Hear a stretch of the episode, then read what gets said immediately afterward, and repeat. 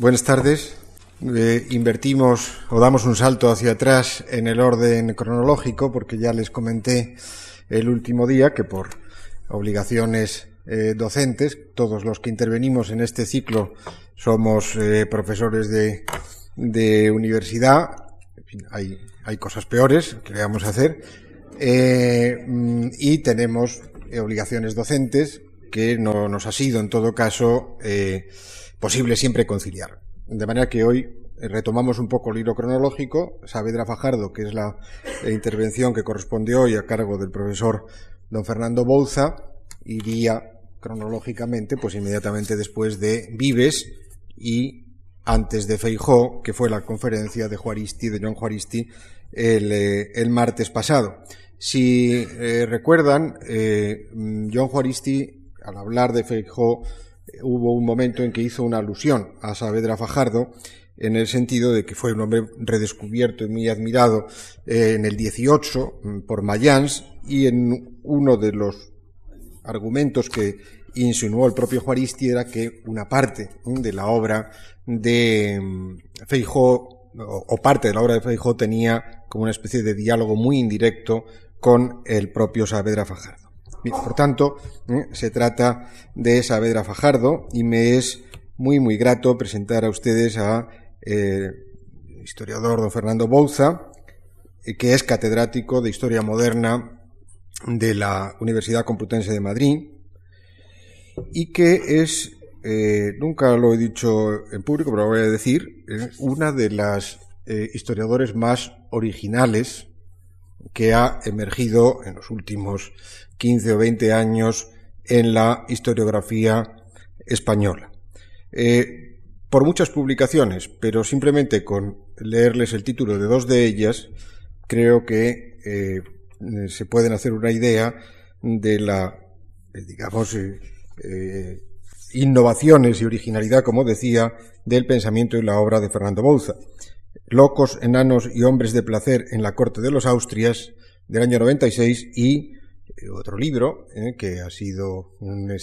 éxito excelente de crítica, yo creo que también de, de, ventas, Corre, Corre manuscrito,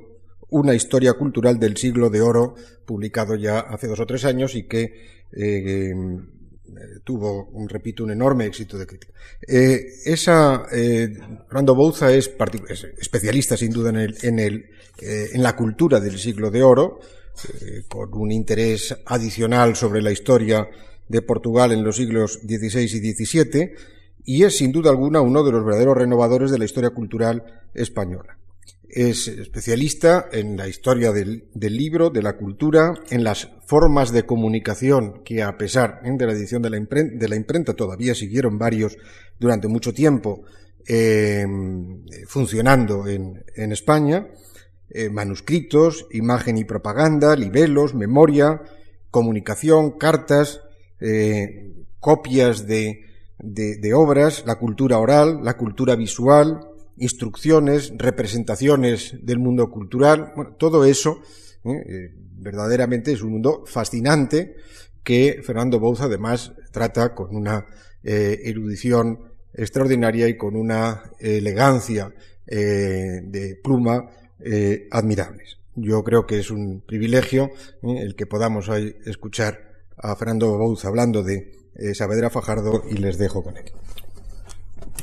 Muchas gracias. Buenas tardes, eh, muchísimas gracias eh, por estar aquí. Quiero agradecer a la Fundación Juan March su amabilidad por invitarme a formar parte de este grupo de conferencias sobre españoles eminentes. Eh, a comienzos del siglo XIX, el escocés Dougal Stewart creó la expresión de biografía meridiano para referirse a las obras que se ocupaban de la vida de algunos personajes que cabía considerar grandes, centrales y ejemplares. Con un tono algo heroico que hoy criticaríamos, Stuart venía a afirmar también que a partir de la reconstrucción de una de estas biografías meridiano sería posible cartografiar el mapa entero de la historia general de aquellos periodos en los que los mencionados personajes habían vivido. La vida de Diego Saavedra Fajardo, el español eminente que nos reúne hoy aquí, tiene mucho de biografía meridiano. Nacido en la murciana Algezares en 1584 y muerto en Madrid en 1648,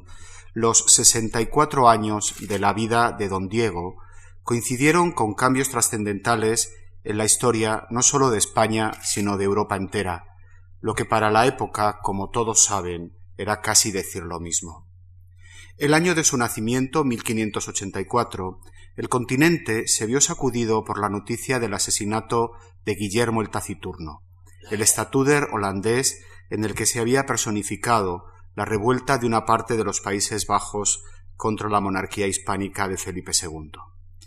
1584 fue el año también en el que Enrique de Navarra se convirtió en heredero de la corona francesa a la muerte del duque de Anjou, dándose por tanto los primeros pasos para el definitivo ascenso de la Casa de Borbón al trono de Francia. En cambio, 1648, el año de la muerte de Saavedra, está unido a la celebración de la paz de Westfalia, la suma de tratados internacionales que ponía fin a duras, agotadoras y casi interminables contiendas, la Guerra de los Treinta Años y también la llamada Guerra de los Ochenta, es decir, la revuelta de los Países Bajos. Si para España 1648 supuso el reconocimiento definitivo de la independencia de las Provincias Unidas, bajo el gobierno de los Orange, los herederos de aquel estatúder Guillermo asesinado en 1584, Westfalia marca un momento sin retorno en el camino de su historia moderna. Es el camino que lleva a su monarquía de la reclamación de una idea imperial de claros tintes confesionales a la asunción de su nuevo estatus de potencia, de mayor o menor calado, instalada en la constelación de estados de una Europa cuyo horizonte internacional se va secularizando a marchas forzadas. Es por tanto Diego Saavedra un hombre que antes de la conmoción de la Armada nace aún al amparo del imperio confesional de los Habsburgos españoles, cuando éste acababa de alcanzar su dimensión universal y algo mesiánica con la incorporación de Portugal en 1580. Un imperio en el que el sol no se ponía, o como le escribió al propio Felipe II, un notable local de Goa, al saber que había ascendido al trono lusitano, un imperio donde su nombre, el del rey, sonaba desde donde nacía el sol hasta donde el sol se ponía. A la muerte de Saavedra, la dimensión territorial de esa monarquía seguía siendo sin duda inmensa, pero se encontraba amenazada por una terrible crisis en su interior, con las revueltas de Cataluña, Portugal y a poco la de Nápoles. Es cierto que esa crisis no se saldó de la peor manera para los austrias hispanos, pues como se sabe, sólo la revuelta portuguesa supuso una desmembración territorial, eso sí, de tremenda importancia. No obstante, no hay duda de que la monarquía, para propios y extraños, veía tambalearse su pretendida posición hegemónica internacional que le discutía la Francia borbónica y que se iba poniendo, como ya se ha dicho, en la senda de las potencias medianas que se ordenarán en el equilibrio europeo. De todo esto fue Diego Saavedra Fajardo un testigo excepcional y no solo testigo, más aún protagonista. Me he preguntado cuáles eran las causas que podía exponer aquí para considerar a Saavedra Fajardo un español eminente. En primer lugar, creo que esa eminencia viene de la capacidad extraordinaria que tiene para retratar su época. Pero en segundo lugar, hay dos cuestiones muy importantes en la vida u obra de Diego Saavedra Fajardo y que de alguna manera son las cuestiones sobre las que se va a articular esta conferencia. De un lado, Saavedra Fajardo es una persona crucial en la discusión fundamental en la España del siglo de oro sobre los medios de la acción de la política. En segundo lugar, es una figura importante también por su reflexión por su manera de pensar, la relación de los intelectuales o lo que más tarde se llamará intelectuales junto al poder.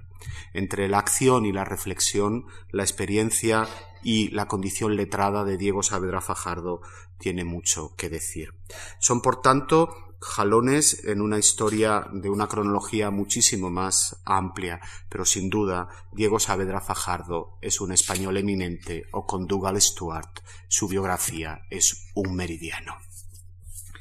En una de las cláusulas de su testamento, Saavedra declaró haber servido, cito, a su Majestad de cincuenta años a esta parte en los mayores manejos de la monarquía. Y hace cierta que esos manejos, es decir, los asuntos, fueron de los mayores.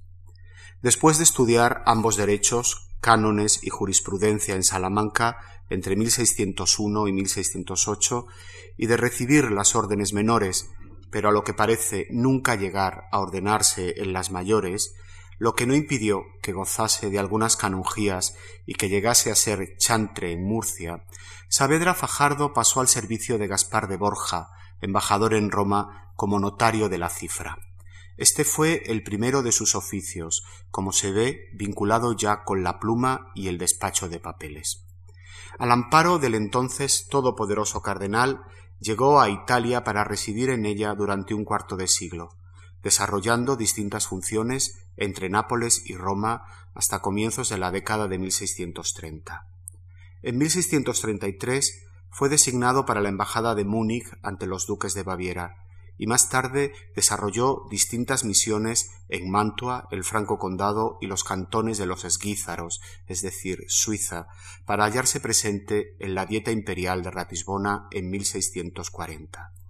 Después de un breve periodo en el que regresó a la corte madrileña, Saavedra Fajardo recibirá el más importante de sus encargos o, parafraseando sus propias palabras, el mayor de sus manejos, al ser nombrado plenipotenciario ante el Congreso de Münster, donde se preparaba una parte de los definitivos acuerdos de la paz general de Westfalia de 1648. Pero antes, ya en 1646, Saavedra había regresado a España para actuar como consejero de Indias y conductor de embajadores, muriendo en Madrid en agosto de 1648 en el Hospital Real de San Antonio, que la Hermandad de los Portugueses de la Corte había levantado en uno de los por entonces nuevos barrios de la capital y que hoy es San Antonio de los Alemanes. Allí, en el cuarto de aposento que los Irmãos de Santo Antonio solían alquilar, murió Saavedra, a la sombra portuguesa de Manuel de Moura Corterreal, segundo marqués de Castelo Rodrigo y presidente a la sazón de la Hermandad Luso madrileña. Este don Manuel de Moura, por cierto, está unido a uno de los episodios más curiosos y sobresalientes de la fama internacional de Saavedra, y sobre él tendremos la ocasión de volver más adelante. A su muerte, Fajardo fue enterrado en el convento de los Agustinos Recoletos, en el lugar donde hoy se levanta la Biblioteca Nacional, y en 1884, coincidiendo con el tercer centenario de su nacimiento, sus restos, o lo que quedaba de ellos, fueron llevados a la Catedral de Murcia, donde reposaron definitivamente. La fortuna de que ha gozado Diego Saavedra Fajardo siempre ha sido alta, aunque es posible que no siempre suficiente para sus muchos méritos. Ya a comienzos del siglo XVIII sus obras pasaron a engrosar la lista de autoridades de la Academia, y su recuerdo se consideró digno de ser honrado entre los retratos de los españoles ilustres. Como todos los grandes, las distintas épocas lo han ido vistiendo con sus particulares ropas, pudiendo aparecer convertido así en un ejemplo máximo de la ortodoxia por haber imaginado un príncipe político cristiano, pero también un hombre práctico, escéptico y algo más disimulado con la necesaria realidad de sus días. Hoy sin duda ocupa un lugar preeminente en la historia de las ideas políticas de la España moderna, al tiempo que es una referencia inexcusable en la historia de las relaciones internacionales y de la propia figura histórica del embajador, sin olvidar su perfil de escritor en el seno de la República Internacional de las Letras, esa cosmopolita y variopinta comunidad europea en la que se mezclaban sabios y príncipes, eruditos y aristócratas, caballeros y científicos nuevos. Pero a Saavedra Fajardo parece haberle gustado verse a sí mismo como un autor, llegando a señalar que no había sido del todo inmune a la tentación de alcanzar la fama pública, y sobre todo se vio como un servidor de la corona. Consejero y diplomático, recibió del rey Felipe IV el beneficio de una cruz de caballero de la Orden de Santiago, aunque como tantos le pareció escaso el reconocimiento, porque él siempre había esperado gracias y mercedes mucho mayores de esa corona a cuyo servicio se había desarrollado por entero su cursus honorum. Fue así, primero como criado de Felipe III y luego de Felipe IV, trenzando la mayor parte de la hebra de sus empleos. Esa expresión trenzar la hebra de los empleos era la manera en la que en el siglo de oro se referían al currículum. Bien, en esa expresión, como agente diplomático en distintas embajadas y como plenipotenciario en dietas y congresos, recorriendo la Europa convulsa de la Guerra de los Treinta Años e internándose en la laberíntica y disimulada vida de sus cortes, cuyos ecos transmite, por cierto, con toda elocuencia a través de un epistolario extensísimo, lleno siempre de noticias, a veces vibrante y extraordinario en sus juicios. Fue este largo periplo europeo, primero en Italia, luego en Centro Europa, el que le permitió conocer, como a pocos españoles de la época, los cambios que se estaban produciendo en la lucha hegemónica internacional. Su condición de hombre práctico en la negociación, incluso desengañado de ella, hizo posible que reflexionara lúcidamente sobre el lugar que se exigía para la monarquía de España en aras del mantenimiento de su reputación. Pero de manera más descarnada no se le escapó lo que de hecho se le reservaba a esa monarquía en el nuevo escenario continental. Pero además de consejero en tareas de gobierno y negociador en materia de representación, siempre pluma en mano, Saavedra Fajardo también fue autor de un buen número de obras, y es este aspecto de su ejecutoria uno de los que mayor interés despierta actualmente. Buen conocedor de las redes de polemistas al servicio del poder, pintó de manera soberbia la particular sociabilidad de los hombres de letras en su república literaria. Él mismo estuvo llamado a ocupar un lugar destacado en la República de las Letras Internacional del siglo XVII aupándole su fama hasta el Parnaso europeo que por entonces se estaba esbozando. Es curioso recordar que la vida de don Diego coincide exactamente con la de fray Gabriel Tellez, Tirso de Molina, también nacido en 1584 y muerto en 1648. De la misma forma que el dramaturgo se haya unido a la industriosa pretensión barroca de enseñar deleitando, Saavedra destaca por su plena conciencia de cómo utilizar las formas expresivas para convencer y legitimar una postura y de paso, con sus propias palabras, deleitar enseñando. Por ello, de entre sus obras merece destacarse la idea de un príncipe político cristiano representada en cien empresas, publicada en Múnich en 1640 y reimpresa dos años después en Milán. El prólogo de su idea está dirigido a Baltasar Carlos de Austria, por entonces heredero de la inmensa monarquía de Felipe IV. Espejo de príncipes para tiempos de crisis, esta obra en emblemas es, quizá, una de las cumbres europeas del discurso barroco basado en la percusiva y eficacísima acción combinada de texto y de imagen, una combinación que hoy nos parece tan moderna. En su obra se reúnen, como vemos, los contenidos de letras, crisis y experiencia personal y colectiva. Y por ello Saavedra Fajardo también es, retomemos la expresión de Dougal Stewart, un meridiano de la particular historia del poder y de la sabiduría de su tiempo, mostrándonos cómo los que más tarde cabría calificar de intelectuales entraron en la política y la hicieron.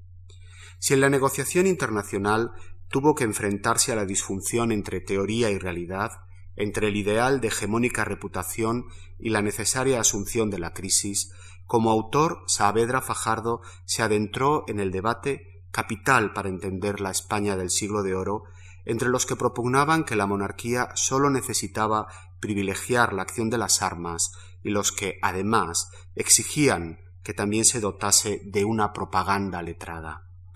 Con buen criterio, don José María Jover, a quien he de recordar ahora como uno de los mayores maestros historiadores del siglo XX y el más sagaz lector moderno de Saavedra Fajardo, con buen criterio digo, Jover le atribuyó la escritura del panfleto La respuesta al manifiesto de Francia de 1635, una de las obras salidas del taller historiográfico con el que el conde duque de Olivares pretendía entrar en la liza internacional a través de las prensas. Esto haría del autor murciano tanto un teórico pensador de las ideas políticas como un práctico polemista en la defensa de los intereses de la monarquía. Y espero que recordar ahora, durante unos breves momentos, el genio de Francisco de Quevedo no les parecerá que desmerece la eminencia de nuestro Saavedra Fajardo. Plomo contra plomo, tinta contra pólvora, cañones contra cañones. En la hora de todos y la fortuna con seso, Quevedo se valió de su inagotable ingenio para recrear una vez más el clásico parangón entre armas y letras. La imprenta y la artillería, nuevos protagonistas de una vieja contienda, se enfrentarían disputándose el metal, nunca suficiente, con el que se fundían tanto los tipos de imprenta y las planchas de grabar como los proyectiles de las armas de fuego. ¿Quién duda, pregunta, que falta el plomo para balas, después que se gasta en moldes, fundiendo letras y el metal en láminas?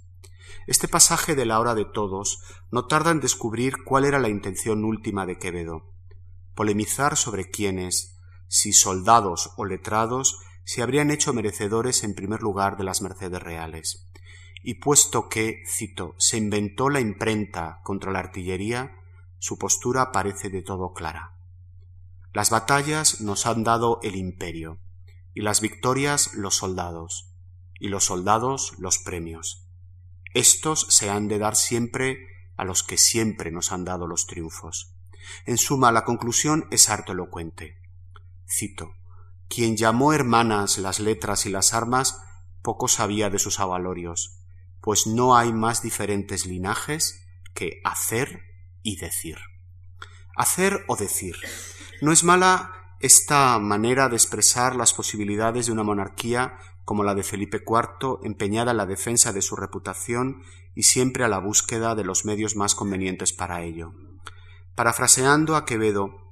bien podría preguntarse qué le resultaría más beneficioso en la crisis que atravesaba y que todos reconocían el plomo con el que se fundían los tipos de imprenta y las planchas de grabar, o el que se empleaba para hacer balas para los artilleros. Quevedo a través de sus personajes parece inclinarse a los proyectiles más que a los tipos y a las planchas. Pero en cambio para Saavedra decir la monarquía es también una forma de hacerla. Y la cuarta em-, empresa de su idea de un príncipe político cristiano está presidida por un elocuente non solum armis, no solo con las armas. Pero aún antes, en la empresa que se ha colocado justamente al frente de la epístola al lector que abre su idea, podemos ver una prensa preparada para empezar las labores de estampación con dos balas de entintado sobre la forma o molde en la que se ha compuesto el texto del libro que se nos ofrece como lectura. La leyenda ex fumo in lucen, del humo sale la luz, ondea sobre la imagen y le otorga sentido. De un lado es una advertencia contra el humo de la murmuración al que están sometidos cuantos dan sus obras al conocimiento público, pero al mismo tiempo ese humo es un paso necesario para alcanzar la luz de la fama. De otro lado, ex humo y lucen es un recuerdo de que la tinta se hacía con humo. La tinta que empleaban los impresores del siglo de oro era producida por ellos mismos, por lo general en algún patio o incluso en la misma calle quemando pez en unos artilugios cubiertos de lienzo llamados sacos. El humo resultante se mezclaba con trementina y servía para elaborar la tinta empleada para, para con rodillos o balas, como los que aparecen en la impresa, las formas de imprenta. De esta manera, ex fumo in lucen, la tinta o lo que es lo mismo, la imprenta, era una forma de alcanzar la gloria a través de la difusión que su reproducción mecánica permitía. Eh, es importante destacar que uno de los rasgos de la modernidad, si es posible utilizar este calificativo de Saavedra Fajardo, está precisamente en haberse dado cuenta de esta necesidad de la imprenta para la monarquía de España. Se suele decir que la España del siglo de oro ganó muchas batallas, pero perdió muchas polémicas. Frente a Quevedo, que por ejemplo condena a los libreros y a los impresores al infierno, como ustedes eh, recuerdan, Saavedra Fajardo, por contra, considera que de la imprenta puede venir la fama y la victoria de la monarquía. Ni que decir tiene que es Diego Saavedra Fajardo recurre a los habituales tópicos de captatio benevolentia para disculpar haberse metido a autor. Por ello, en esa misma epístola al lector explica que la composición de su obra no le había robado un solo minuto a su principal dedicación, que era el servicio real. Expone así que había pensado sus empresas, cito, en la trabajosa ociosidad de mis continuos viajes por Alemania y otras provincias, escribiendo en las posadas lo que había discurrido entre mí por el camino, cuando la correspondencia ordinaria del despacho con el rey, nuestro señor, y con sus ministros, y los demás negocios públicos que estaban a mi cargo, daban algún espacio de tiempo. Pese a esta presentación, que nos hace imaginar a don Diego elaborando mentalmente sus empresas entre sí, mientras viaja de un lugar a otro y pasándolas al papel en los ratos perdidos de las posadas, lo cierto es que el libro es un intento, la idea del príncipe cristiano, un intento, como él mismo dice, de dar preceptos a los príncipes, buscando que quienes tenían que regir el mundo pudiesen aprovecharse, estas son sus palabras, de la lectura de sus textos y de la visión de sus imágenes. Pero ahora será bueno que nos ocupemos, aunque sea brevemente, del papel reservado a los autores y escritores, y en general a lo que hoy llamamos los medios de cultura, en la política española que hizo y dijo Saavedra Fajardo, autor para fama de sí mismo y gloria y justificación de la monarquía a la que servía. La historia cultural de la Edad moderna siempre se ha ocupado de lo político, e incluso me atrevería a decir que esa perspectiva no sólo constituye una magnífica atalaya desde la que avistar a los distintos poderes en acción y en relación, sino que a su modo ha terminado por ser una historia de lo político, que no es exactamente lo mismo que ser una historia política. Por supuesto, ya era así para algunos autores de la alta edad moderna que pretendían que las letras, o más en concreto la erudición letrada, era un arsenal del que podían disponer los reyes para el cumplimiento de su particular oficio, cuando una biblioteca podía ser más que un divertimento o un adorno, hasta convertir el libro en un cetro. En una imagen que sin duda le hubiera gustado mucho a Diego Saavedra Fajardo, mostrar lo mucho que podían los príncipes por la espada, modo ense, y lo no poco que podían por la pluma, modo cálamo, es el objetivo de la invención emblemática para una portada figurada. Sobre una columna se había de pintar un león entronizado y coronado portando el collar del toisón y las armas reales de España, que ha de tener un volante con esta letra Hispania Religione Victris. Al lado derecho aparecería un águila con una espada vibrada contra la hidra de siete cabezas y la letra modo ense a través de la espada. Al lado izquierdo un libro y sobre él una lechuza coronada, en la mano derecha una pluma vibrada contra un basilisco y alrededor de la pluma modo cálamo a través de la pluma. Dos maneras, pues, de ejercer y mostrar su fuerza legítima, el de la espada y el de la pluma pero dejando disquisiciones más o menos retóricas sobre el poder monárquico como un saber letrado cuyo ejercicio legítimo se produce en modo cálamo, en las negociaciones coyunturales también menudean las apariciones de los hombres de letras, mucho antes, por supuesto, que Saavedra Fajardo en 1635 pudiera entintar sus obras de polémica contra Francia y más tarde dar instrucciones a los príncipes. En la primavera de 1554, el secretario Gonzalo Pérez hizo llegar al joven Felipe de Austria un ejemplar de las Metamorfosis Ovidianas en la traducción de Ludovico Dolce, que la tipografía de Gabriel Giolito había impreso en Venecia un año antes y que estaba dedicado al emperador Carlos V. Al hacerlo trasladó al futuro monarca un dicho de Antonio Perrenot, el cardenal Gran Vela, según el cual a los reyes les era necesario, y cito, tener gratos hasta a poetas. Si creemos al secretario real, el futuro Felipe II concedió que en efecto así debía ser. Un cuarto de siglo más tarde, embarcado en la empresa de Portugal, Felipe II volvió a opinar sobre el papel que le podían, que podían jugar en sus empresas los poetas. En marzo de 1579, Antonio Pérez le comunicaba a Cristóbal de Moura que el rey había ordenado que le hiciese llegar los versos del poeta, añadiendo que parécele bien lo que vuestra merced dice de que semejantes personas suelen ser buenas espías, y dice que vea vuestra merced si será bien darle algo y que avise cuánto. Unas semanas más tarde el dinero para el poeta salía en dirección a Portugal. No ha sido posible identificar a este poeta, pero lo importante ahora parece destacar la expresa relación entre el patronazgo literario y las necesidades de una corona cuyos titulares debían siempre, y es el propio Felipe II quien parece decírnoslo, tener gratos hasta a poetas, y cuya musa, más allá de púrpuras de retórica, podía ser con todo interés buscada en las más críticas coyunturas. Lo mismo nos deja ver otra noticia sobre el consejo que Lorenzo van der Hamen dio al marqués de Villena en 1628 a propósito de la necesidad de atraerse a varios historiadores haciéndoles caricias para que se ocuparan en términos elogiosos de la casa de Pacheco en las obras que estaban componiendo. Pero quizá el caso más sonoro es el que relata Manuel de Faría y Sousa en su autobiográfica Fortuna, a propósito de las prácticas de los Moura Corte Real, marqueses de Castelo Rodrigo ya citados. Cuenta Sousa que el segundo marqués, Manuel de Moura, cito, había él buscado algunas noches con un facineroso a Luis de Córdoba, Luis Cabrera de Córdoba. Esto fue porque escribiendo el Cabrera de su padre en la historia de Felipe II, lo que el propio marqués le dijo, y viendo que no se lo había remunerado, se desdecía en algunas conversaciones.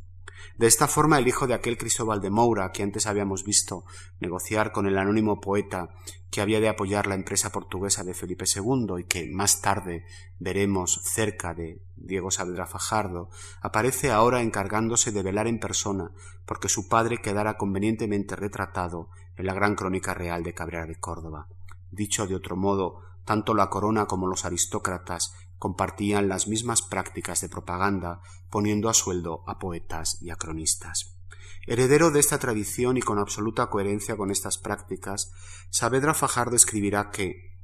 cito, siendo la fama y la infamia las que obligan a obrar bien y conservándose ambas con la historia, conviene eh, animar con premios a los historiadores y favorecer las imprentas, tesorerías de la gloria, donde sobre el depósito de los siglos se libran los premios de las hazañas generosas. Criado de reyes, Diego Saavedra Fajardo escribe expresamente para su educación. El solo hecho de creer que a través de un libro, como la idea de un príncipe político cristiano, se podía aprender a gobernar, es algo que, lejos de poder darse por supuesto, debe ser convenientemente explicado.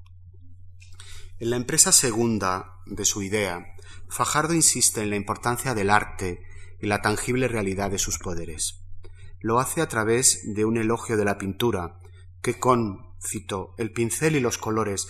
muestra en todas las cosas su poder, el arte. De ahí se llega a una magnífica exposición de la necesidad de una educación especialmente diseñada para que los príncipes, desde niños, se instruyesen en, saberes que les sirviesen para su perfección, pero también para ayudarles a llevar adelante sus futuras tareas de gobierno. Don Diego Saavedra dice que esta buena educación es más necesaria en los príncipes que en los demás, porque son instrumentos de la felicidad política y de la salud pública. En los demás es perjudicial a cada uno o a pocos la mala educación, en el príncipe a él y a todos, porque a unos ofende con ellas y a otros con su ejemplo. Con la buena educación es el hombre una criatura celestial y divina y sin ella el más feroz de todos los animales. ¿Qué será, pues, un príncipe mal educado y armado con el poder?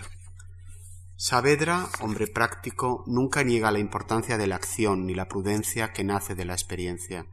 pero cuando se acerca a la figura monárquica y su poder, el enfrentamiento de armas y letras que antes se presentaba en su dimensión de recompensa y premio entre los que hacen y los que dicen, se transforma en una polémica particular sobre la sabiduría del príncipe que en la época era expresada en especial en cuestiones como la de qué debe leer el rey y qué papel deben jugar los saberes letrados en una educación principesca.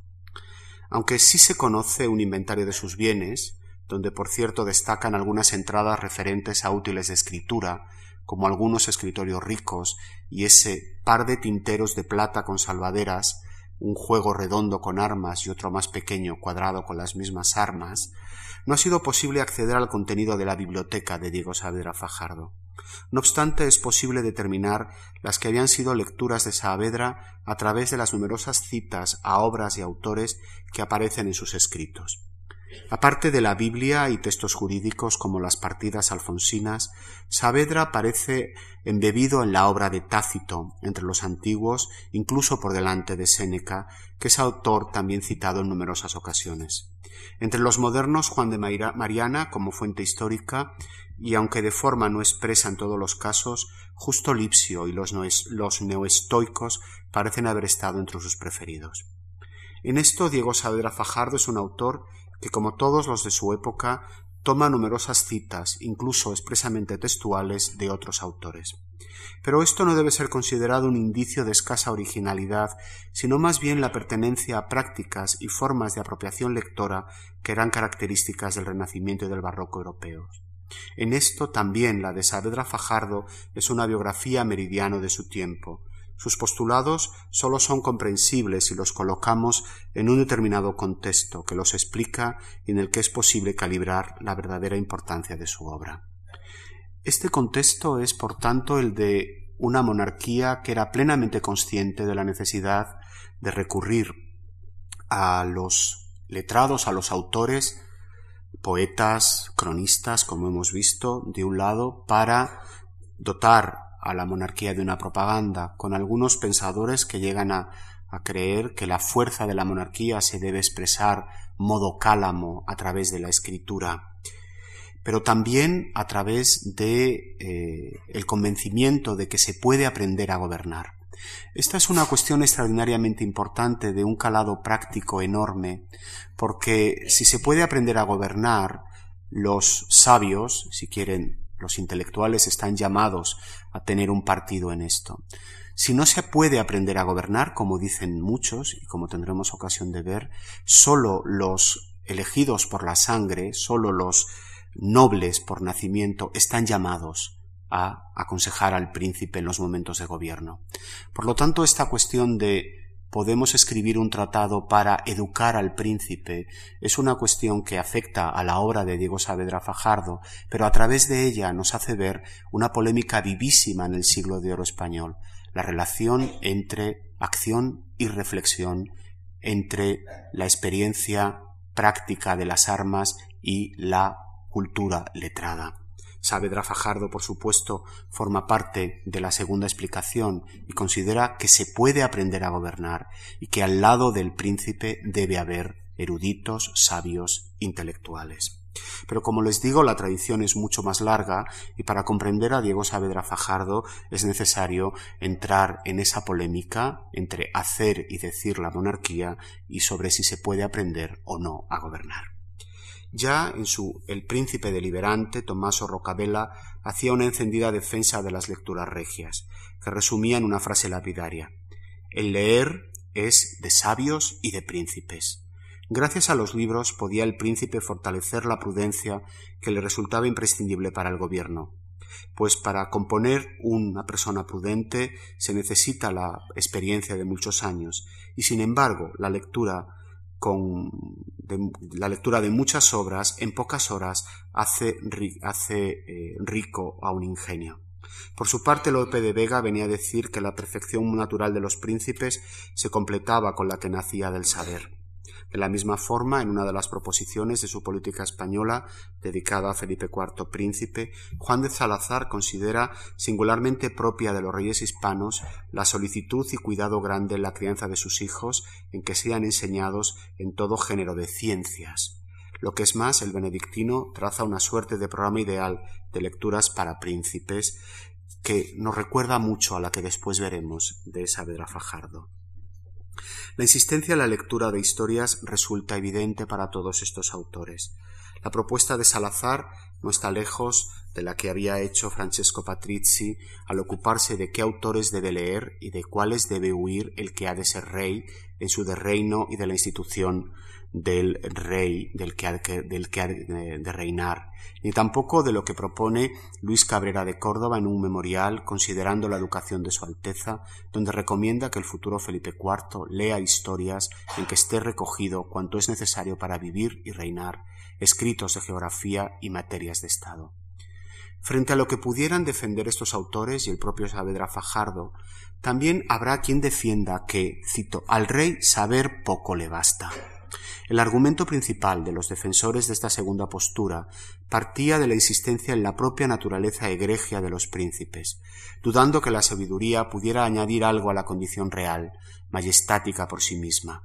Recelosos de que en último término la experiencia práctica del gobierno quizá llegara a ser sustituida por una mera pericia letrada, el príncipe no necesitaba ni libros ni estudio, ni tampoco el consejo de quienes habían hecho del saber letrado su oficio, porque esta y no otra podía llegar a ser la consecuencia final de una excesiva familiaridad con las letras.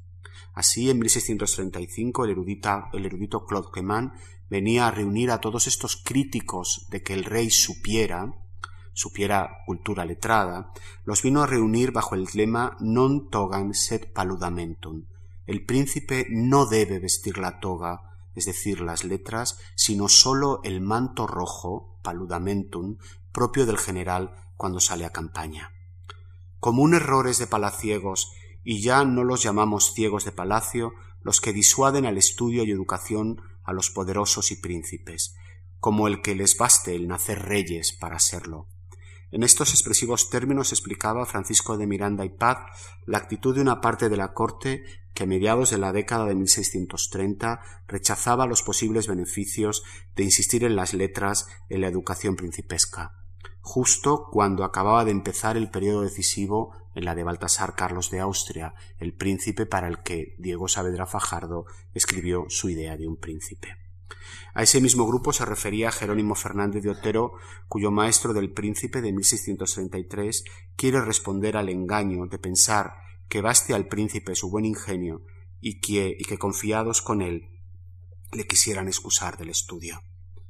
Cumbre de esta tradición, Saavedra Fajardo se ocupa en dos de sus empresas, la cuarta y la quinta, de manera monográfica del saber letrado del príncipe. En la primera, non solum armis, no solo las armas, se insiste en que es precisamente necesario en el príncipe el ornamento y luz de las artes, así como la asistencia de ayos y preceptores, los ingenios más científicos, para que formen, para que lo formen desde la juventud y puedan enseñar al príncipe las artes de reinar juntamente con las ciencias. Lo primero que se había de enseñar a un príncipe era el temor de Dios, y una vez cumplido este objetivo había de hacerse de él un orador elocuente, bien instruido en la historia y en la jurisprudencia. Si aquella es maestra de la verdadera política, ¿y quién mejor enseñará a reinar al príncipe? Porque en ella está presente la experiencia de todos los gobiernos pasados y la prudencia y juicio de los que fueron. Esta, la jurisprudencia, eh, de esta, la jurisprudencia, el príncipe debía tomar aquella parte que pertenece al gobierno, leyendo las leyes y constituciones de sus estados que tratan de él. No cree, sin embargo, Saavedra que el príncipe deba entrometerse demasiado en materias teológicas, poniendo el ejemplo del rey Jacobo Estuardo de Inglaterra, señalando que basta que tenga una fe constante y a su lado varones santos y doctos. En la quinta empresa, Deleitando Enseña, continúa Saavedra Fajardo la presentación de su ideal programa de enseñanza de príncipes y por tanto de modelo para la educación de los jóvenes. Aquí, en primer lugar, ha de aprender a leer y a escribir mediante juegos, entrenándose para las tareas futuras del despacho desde niño. Asimismo, tendrá que aprender diversas lenguas, lo que es muy necesario en un príncipe, cito, porque el oír por intérprete o leer traducciones está sujeto a engaños o a que la verdad pierda su fuerza y energía, y es gran desconsuelo del vasallo que no le entienda quien ha de consultar su necesidad. Para el aprendizaje de las lenguas, Saavedra propone que el príncipe se críe con meninos de diversas naciones, que cada uno le hable en su lengua, con que naturalmente, sin cuidado ni trabajo, le sabrá en pocos meses. Como ven, un, una preparación para, para ser rey, que es una preparación que está abierta a las distintas lenguas, a un conocimiento en el que desde un principio se prepara para su oficio, frente a todos aquellos que hemos mencionado antes que decían que el príncipe con serlo, que la propia majestad sacral, si quieren, del príncipe servía para aprender a gobernar. También debía el príncipe empezar a conocer el mundo militar a través de juegos, y en esto Saavedra Fajardo es muy original, teniendo vaciadas de metal todas las diferencias de soldados, así de caballería como de infantería, que hay en un ejército, con los cuales sobre una mesa forme diversos escuadrones, a imitación de alguna estampa donde estén dibujados. Pero además, como otros teóricos del siglo de oro, que anticipan el pensamiento pedagógico de Fajardo, también el príncipe ha de empezar a jugar, conocer la geografía y la cosmografía. Dice nuestro autor que, para que entienda lo práctico de la geografía y cosmografía, ciencias tan importantes porque sin ellas es ciega la razón de Estado, estén en los tapices de sus cámaras labradas los mapas generales de las cuatro partes de la tierra y las provincias principales, no con la confusión de todos los lugares, sino con los ríos y montes y con algunas ciudades y puestos notables, disponiendo también de tal suerte los estanques, que en ellos, como en una carta de marear, reconozca, cuando entrare a pasearse, la situación del mar,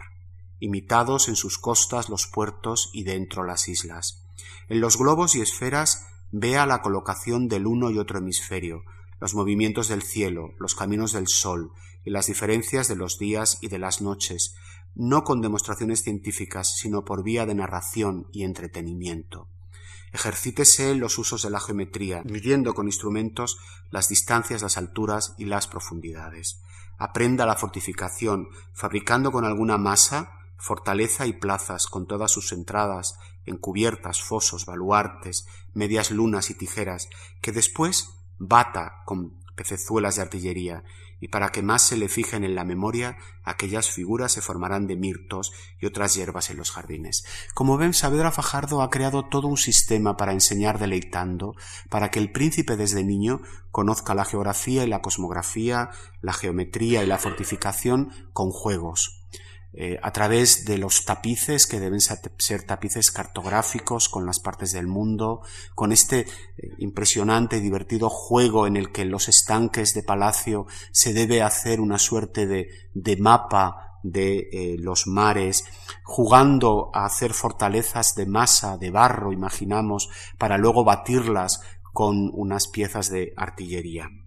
Es una pedagogía del juego extraordinariamente nueva, porque en suma, y eso es lo que más me aprende, más me, me interesa destacar, Saavedra Fajardo considera que a reinar se aprende, que el gobierno es una cosa humana, de la razón, y no sólo de la eh, experiencia de la sangre. Dice también, no parezcan algunos vanos estos ensayos para la buena crianza de los reyes, pues muestra la experiencia cuántas cosas aprenden por sí mismos fácilmente los niños.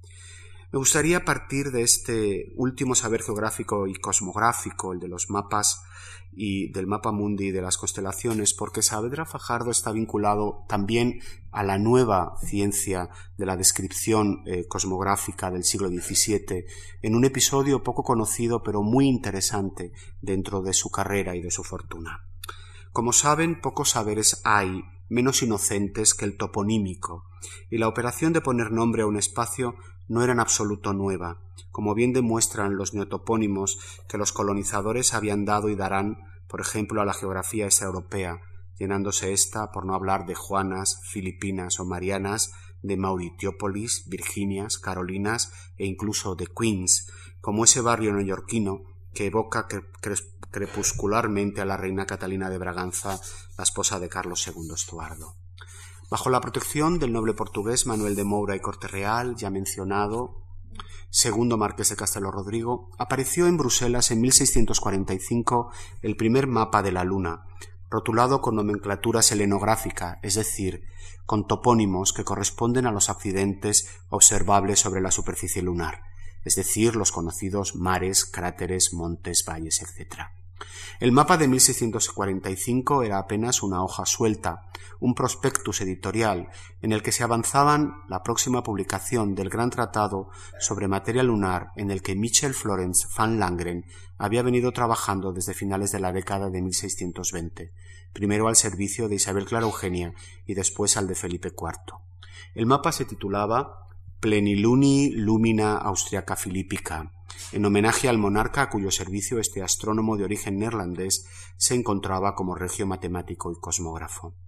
Al no llegar a publicarse el tratado que allí se anunciaba, la propuesta cartográfica de Van Langren quedó oscurecida por la inmediata aparición en Danzig de la tábula selenográfica de Ebelius en 1647, contando esta como cuenta con representaciones de calidad técnica mucho mayor que la estampada en Bruselas dos años antes, aunque eso sí, la cartografía de Belius carece de cualquier nomenclatura.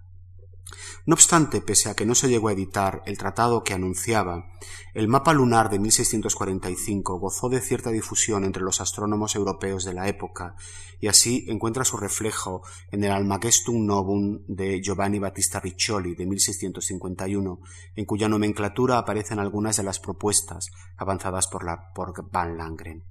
A través del padre Riccioli es posible encontrar en la actual nomenclatura lunar los ecos de aquel prospectus de 1645, entre otros el gran cráter llamado Langrenus, que a 9 grados sur, 61 grados este, recuerda todavía las investigaciones del neerlandés en la lejana y accidentada superficie lunar.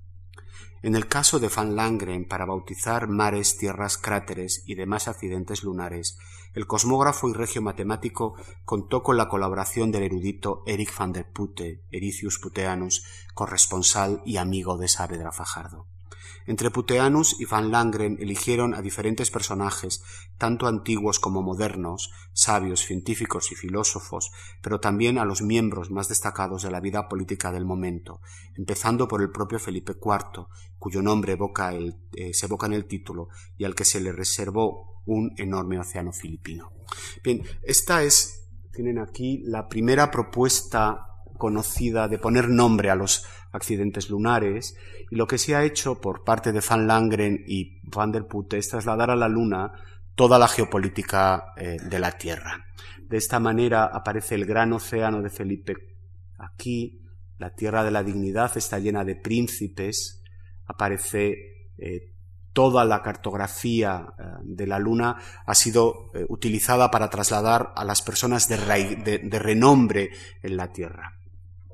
La enorme eh, tabla lunar de 1645 es un ejemplo de la mezcla de príncipes, sabios y artistas que caracterizaba la República de las Letras Barrocas, pues junto a los nombres de Galileo, Descartes, Gassendi, Kepler, Copérnico, Rubens, Malvezzi, Dal Pozzo, Kirchner o Caramuel, figuras del nuevo movimiento científico en muchos casos, es posible encontrar un lugar en la Luna para pontífices como Inocencio X, tienen ustedes por aquí, emperadores como Fernando III, monarcas como Luis XIV de Francia, Cristina de Suecia o Carlos I de Inglaterra y sus más conocidos servidores y favoritos, Mazarino, Aro, Condé, Arundel o, por supuesto, el propio Manuel de Moura, que en la nomenclatura langreniana goza de todo un mar, jalonado por una pequeña constelación de cráteres dedicada a los miembros de su corte señorial. De una u otra manera, todos los grandes dominios europeos aparecen convenientemente trasladados a la Luna, excepción hecha del Portugal de Juan IV de Braganza, monarca considerado rebelde y por tanto indigno de verse consagrado en las bóvedas celestes. Aquí, en la Luna, también tenemos un lugar para Saavedra Fajardo. Ahí lo tienen, el cráter de Saavedra. Aquí tienen el cráter de Malvezzi, aquí los distintos cráteres de los de los eh, reyes. Es una cosa muy hecha con bastante cuidado. Por ejemplo, al lado de Luis XIV, entre el gran cráter de Luis XIV y el cráter de, de la reina Ana de Austria, puede aparecer el pequeño cráter de Richelieu y de Mazarino. Bien, aquí nos encontramos la suma de la gloria de Saavedra Fajardo, este español eminente que su eminencia lo llevó a la luna. La eminencia de, Saavedra Fajardo es la de una biografía meridiana de su tiempo para reconstruir la cultura y la política de su edad. Un hito en la relación entre sabiduría y poder a través de su obra, o si quieren, en la historia de los intelectuales y la política en España, entre hacer o decir la monarquía. Él era partidario de hacer y decir la monarquía, entre la acción y la reflexión, la experiencia y el aprendizaje, con la modernidad de sus propuestas educativas. Es además un español, uno quizá de los pocos españoles en la República de las Letras Internacional, con esa eminencia que lo llevó a la Luna. Un lugar desde donde, si la propuesta de Michel Flores van Langren hubiera prosperado, Saavedra Fajardo sería visto desde todos los meridianos. Muchas gracias.